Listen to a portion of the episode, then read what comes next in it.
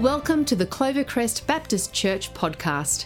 For more information about Clovercrest Baptist Church, go to clovercrest.com.au.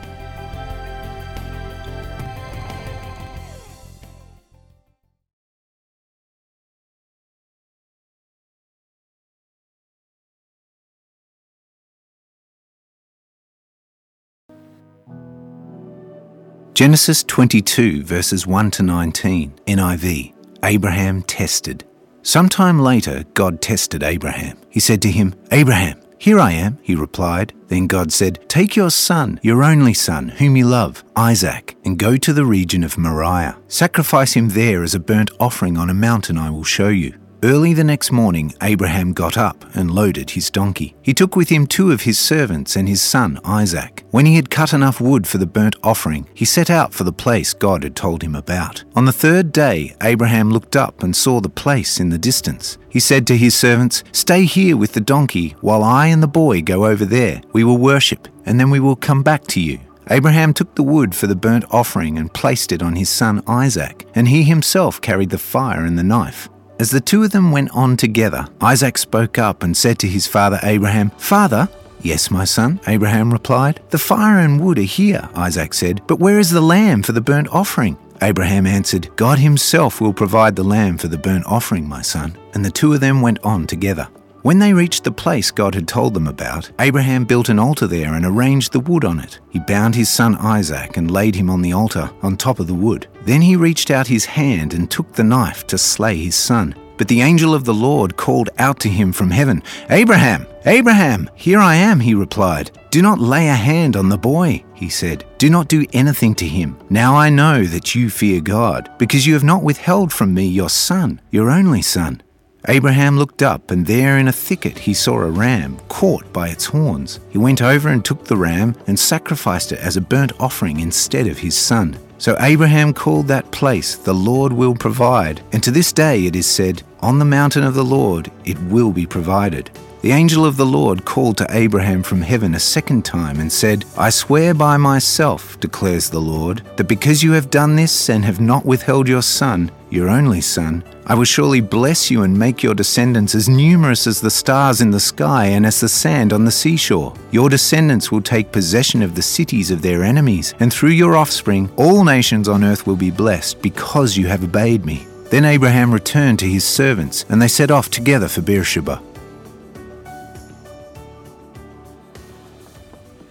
Uh, well, how are we doing today, Clovey? We good? Well, it's so good to be with you uh, and to be sharing uh, in the presence of God today with you. Who here has ever run away from something before in their life? Have you ever run away from something? Yeah? Hands up if you've ever run away from home before. Anyone run away from home before? Maybe on the chat you can write yes or no. Have you ever run away from home? Well, kids, I don't recommend it. But when I was 14 years old, I ran away from home. And I slept out on the street where it was cold, dark, and so lonely. See, there was this one night where my parents were just fighting so loud, I just said, I can't take this. I've got to get out of here. And I ran. And I stayed out on the street that night. It was so cold, it was dark, I was all alone. I found this old park bench that I sort of just uh, tucked under for the night. See, earlier that year, I'd publicly declared my faith in Jesus and went through the waters of baptism, showing my love for Jesus. But now, a few months later, I was on the run. I was running from the pain of a breakdown in my family and parents' divorce. Now imagine, imagine you're walking out late at night. I'm not sure why you'd be walking that late at night. It's dark, and you see me under that park bench. And you come over to me and you, and you come over and you say, Hey, Lukey, how's your worship life going? What sort of a question do you reckon that would be? What do you reckon my response would be? It seems a ridiculous question to ask a 14 year old boy under a park bench claiming to be a Christian. But actually, it's a really good question. You want to know why? Well, let me show you why. What's the furthest you've walked before? Have you ever done one of those charity walks where you're raising money and you've got to go on a walk for like 5, 10, 15, maybe 35 kilometres to raise money for charity? Have you ever been on one of those walks before? Today, I want you to picture with me someone going on a walk. Now, this wasn't to raise money for charity, this was a three day hike through the desert, stopping at night time in the cool air stars twinkling above, and he's walking along with this guy. It's his son. It's Abraham and Isaac. Well, why is he walking for three days? Well, he's walking to Mount Moriah, but he hasn't told his son why. He hasn't given his son the complete picture on why they're walking up the mountain. But he's walking up there because God has told him to sacrifice his son. See, he's been waiting for 25 years for his son to arrive, and Isaac's probably now a teenager. So we're probably talking about 35 to 40 years since Abe was first promised to have a son with his wife Sarah. And now, father and son are walking up the mountain. And when Isaac asks his dad why, like all kids do, like, why, dad? Why? Yeah, but why? I don't know if you've got kids, parents, the why always comes up. And when Isaac asks, why are we going? Let me read what the Bible says. You can see it on the screen here in verse 5. Abraham said to his servant, Stay here with the donkey while I and the boy go over there. We will worship and then we will come back to you. Do you find it strange that this word worship is associated with testing? Have you ever noticed that before? That worship can be associated with testing. Well, we see flavors of this all through the Bible, don't we? And we can see two in Acts. Remember Acts 16, where Paul and Silas, after severely being flogged, thrown into prison, they were found what? Worshipping God in the midst of their testing, in jail, worshipping. And in Acts 27, we see in the storm where Paul was caught up in a storm at sea with everyone and they thought they were going to die. But do you remember what happened? Paul got up, he addressed the crowd, encouraged them. In verse 23, he says this I, I belong to God and I worship him. And then you know what he, what he did, what he made people do? Made them eat. And then they all felt encouraged. See, the Bible is full of this flavor, this idea of worship being tied to testing. Check out what Romans 12, verse 1, and you might know it really well. It's up on the screen. Therefore, I urge you, brothers and sisters, in view of God's mercy, to offer your bodies as a living sacrifice, holy and pleasing to God. This, this is your true and proper worship.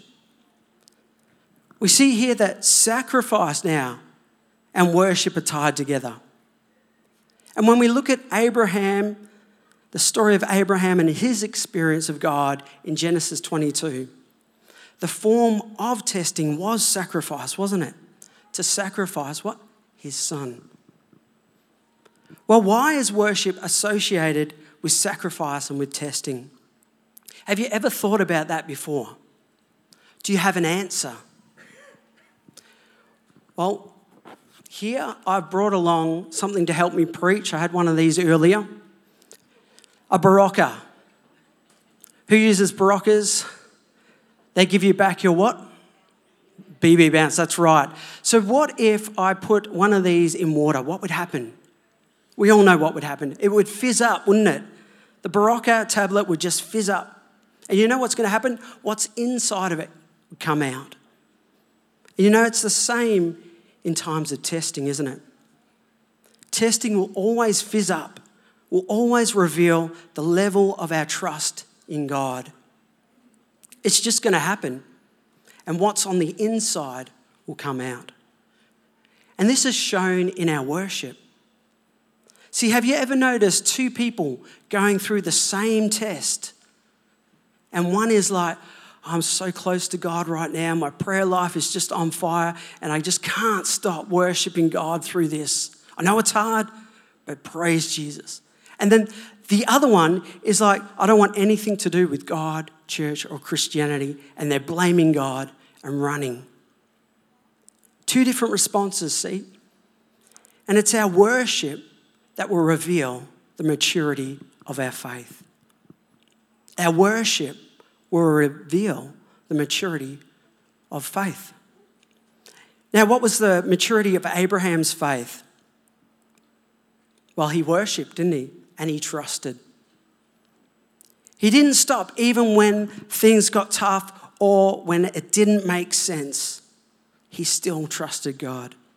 And how deep was his trust? Well, Abraham believed that even when he would put that knife through the heart of his son, God could raise him from the dead. He just knew God could do it. We read it in Hebrews 11 19, which says, Abraham reasoned that God could even raise the dead. And so, in a manner of speaking, he did receive Isaac back from the death. See, he knew he could do it. He knew God could do it. And that was an act of worship. This was true, wholehearted worship, trusting in the testing. See, it's your worship that will reveal the maturity of your faith. I wonder, what's your sense of worshiping God right now, today? Is it alive? Is it authentic? Is it passionate? Or is it non existent? So there was a Christian bishop back in the second century, that was a long time ago, second century, named Polycarp. A martyr, he was burnt at the stake for his faith in God. And you know what? He was recorded saying these words 86 years I have served him, and he has done me no wrong. What a father of the faith. But you know, when he was finally caught by the Roman soldiers, do you know what he requested before his execution? He asked if he could have two hours to spend with God in worship. Two hours to spend with God before they were going to end his life. See, this was fierce worship in the face of great testing, wasn't it? He didn't stop believing that God had it. How about you? How about you and I? Do you believe that God's got it this year? God's got your family, your future, your ministry, your job. See, maybe you find it hard to worship God when your marriage is on the edge or, or your bank account's running dry and the bills just keep stacking, stacking. You see those interest rate rises go up and up and up. Maybe you find it hard to worship God when you're so worried about your health, the kids, or your career. So you might even be sitting here right now and you're feeling like, I'm just going under in this test. It's so tough right now. Worship is the last thing on my mind. I don't know if I can do it, Luke. Well, friend, are you prepared to believe that God has it this year and choose to worship Him? Because it's in our worship that will reveal, it will show up where our faith is really at. So, where's your faith? Where's your walk with God at today? Is it thriving or is it surviving? See, if you want to grow more alive in your worship, we can do a couple of things I'd love to share today with you. But who would like to grow in their worship and in their walk with God this year, hey? So many of us, great. Because it's our worship revealing where our faith's at. Well, to renew a heart of worship in times of great testing, which we will all go through at some point, and to grow in our faith, first thing we've got to do is seek God. Seek God. How right now does your heart sit before God? If you're honest with yourself and before God, where's it at right now? Where is your heart at? As you begin a new year, have you thought about that? Well, we see in Psalm 51 in David's confessions, after David being caught in adultery, in murder, and in a cover up, the prophet Nathan springs him and says, You're the man, guilty. David penned these words in Psalm 51, verse 17. The sacrifice you desire, God, the sacrifice you desire is a broken spirit. You will not reject a broken and repentant heart. See, David learnt that he had to get his heart right before God. He just had to. And it's no different for us today, is it? We too need to get our hearts right before God as we seek Him. That's the first part. But what about Abraham? Abe shows us the next part in seeking God. See, Abraham's heart was right before God, wasn't it? But for three days, three whole days, he walked up that mountain not hearing anything from God about what he was, ha- what he was going to do. He didn't hear about the backup plan or, you know, the alternative solution. It was just, I've got to trust God in this. As he walked up the mountain to sacrifice his son. How difficult would that have been? I know as a father, that would have been pretty tough. But Abraham kept seeking God even when he didn't know what was going on. And that's the second part in seeking God. Once we get our heart right with God, we need to seek Him earnestly. Psalm 63 says this O God, you are my God. Earnestly I seek you. My soul thirsts for you. My body longs for you in a dry and weary land where there is no water. Does your worship reflect the earnest seeking, body longing, soul thirsting pursuit of Jesus today? Does your worship ooze passion and desire for righteousness and the things of God? See, show me a person who is seeking God, and I will show you a person who knows how to worship. Hey? Well, I wonder if I'm talking to somebody here today, and your heart is as dry as the desert in terms of your sense of worshiping God. Well, my encouragement to you, friend, is this get your heart right with Him and earnestly seek Him. Get your heart right with God and earnestly seek Him this year. You'll see your worship grow and you'll see your faith come alive. Well, secondly, to renew a heart of worship this year is to completely and wholeheartedly trust in God. So it was January 21, 2020. Who can remember 2020? Trying to block it out. January 21, 2020. Shell and I just finished packing up all uh, of our contents from our house in Melbourne into boxes. We loaded the uh, kids into the car, the Holden Commodore, and the dog in the back as well, surfboard on the roof. And we left Melbourne trekking to Adelaide. Yep, we're on a road trip to Adelaide. We're moving house. And you know what? When we hit the highway, I'm in the car, the music's blaring, as I hit the highway, I had this thought, like a dripping tap thought. What the heck are we doing? There's five of us plus a dog. We don't know anyone in Adelaide, and we've packed up all our gear, and it's got nowhere to go. We have no house for our gear on all our things to go to. But you know what? As I was driving along that highway, I just felt my heart remind my head that this is what trusting God looks like. God's got this. See, trusting God looks like moment by moment doing what He asks you to do, knowing that He's got it. See, Abraham knew that God had it, didn't he? When he said in verse 8 up on the screen, God Himself will provide. And what was He going to provide? Well, he was going to provide the sacrifice, wasn't he? The animal to offer in place of his son.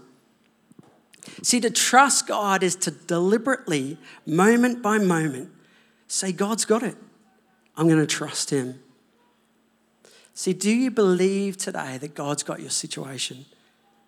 That he can see your situation? Do you believe that God can provide as we sung earlier?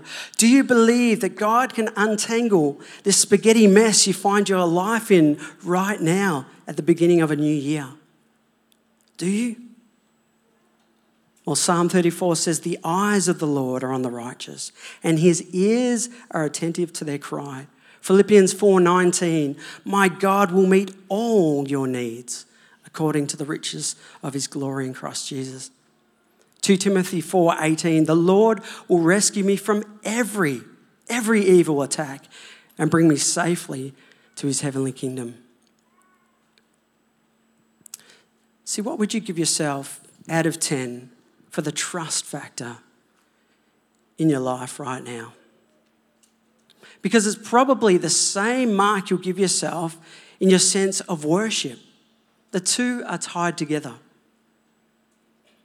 And there's bound to be someone here today, and God's tugging on those heartstrings where you're just like on the edge. Can I trust God with this? Can I? Well, I want to encourage you that you can. Trust Him with it. Trust Him today because you know what? Your worship will go through the roof when you do. Well, who's had a great Christmas just gone? Yeah, beautiful with friends and family. Well, I got one of those gifts, you know, that you wished you had the receipt for and you could exchange or uh, get a refund. So this year for Christmas, I caught COVID. And so, yeah, it wasn't that great because my family uh, decided anyway. It was like one of these movies, uh, you know, the Christmas movies, the Home Alone movies, where you just wake up on Christmas Day and there's no one there. Because my family decided, even if you're sick, Luke, we still want to go back to Melbourne to see our family. So Shell and the kids drove all the way back to Melbourne, left me at home for Christmas. Oh, now I could have been a little bit bitter. I could have been, well, a little bit disappointed, but I could have been really disappointed. But you know what? I was actually thankful. Uh, yeah, I did miss my family, of course. And I had high hopes of trying to uh, reconnect my, with my extended family, but I was thankful. You know why? I was thankful for the Clovey family here who checked in on me, who provided food, dropped food off for me. And I was also thankful because our family, about two months before Christmas, we decided that we'd sacrifice all other Christmas gifts this year and get one gift. You know what it was? A puppy. A puppy. So I got to stay at home, not alone. I was very thankful. I had a puppy uh, that I could look after, and that Henley, her name is, she could look after me. See, I was still thankful. I remained thankful.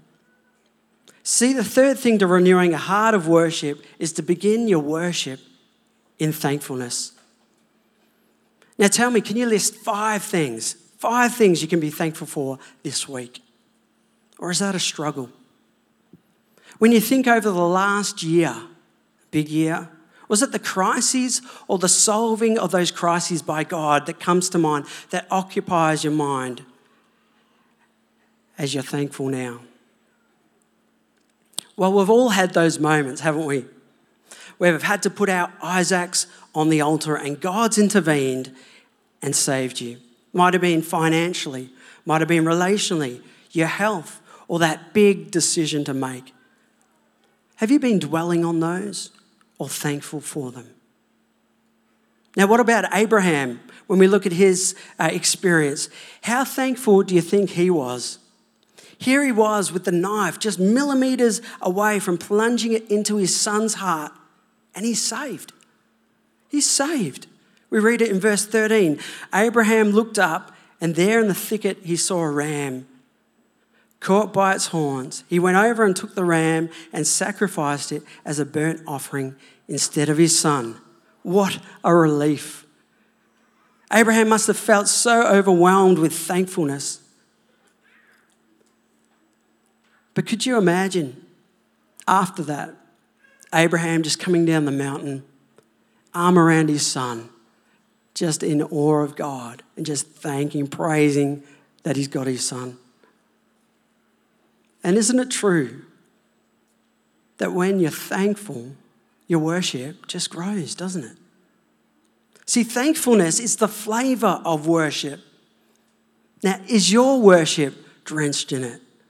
Thankfulness. Is your worship drenched in thankfulness? Well, do you want your worship life to grow this year? Do you want to dial up that worship factor in your life this year? It starts with thanking God.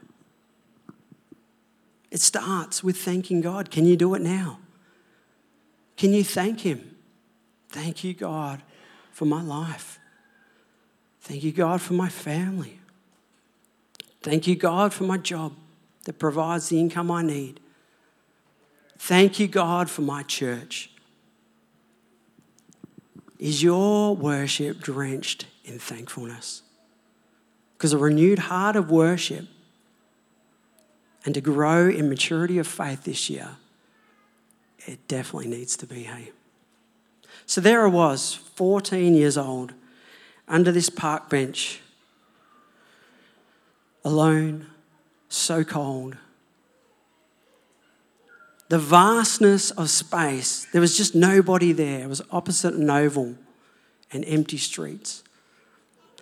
It just felt like an eternity, but I picked myself up, crawled out from underneath that bench, and found refuge on some steps of a nearby church. And as I put my head on those steps that night, I just had this incredible sense that God was with me. I had this incredible sense that it was going to be okay. Do you want that today? Do you want to know that God is with you today? He's got this year. Do you want that assurance of peace in your life?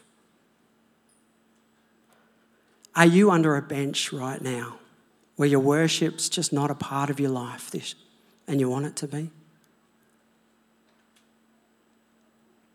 Well, ask yourself Is my heart right with God? Am I earnestly seeking Him? Am I stumbling or will I trust, continue to trust God? And is my thankfulness a part of my walk with God?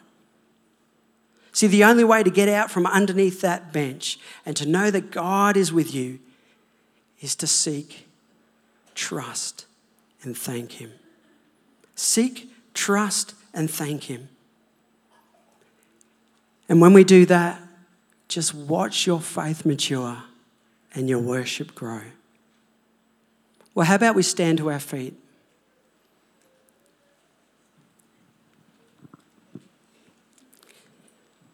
And I've written out this beautiful prayer, and I'd love for us all to read it out together. But if you want to make it the prayer of your heart for 2023, that would be amazing. Because in this prayer, it's a heart that seeks, trusts, and thanks God. It's up on the screen. May you make it your prayer today as we read it out together. Here we go. Father God, this year, I want to grow in my faith and my worship of you. Holy Spirit, help me to keep a soft and repentant heart before you. Grant me the deep desire to seek you earnestly and trust you with my whole life, whole heart, and whole year ahead, whatever may come. Jesus, I thank you for your finished work on the cross so that I can walk in freedom and in faith each day knowing your love surrounds me and that you are always with me forevermore. Amen. Amen. Well, we're going to continue to worship, and as Tim leads us in this next song, be mindful and connect with God in a way that seeks Him, trusts Him, and thanks Him.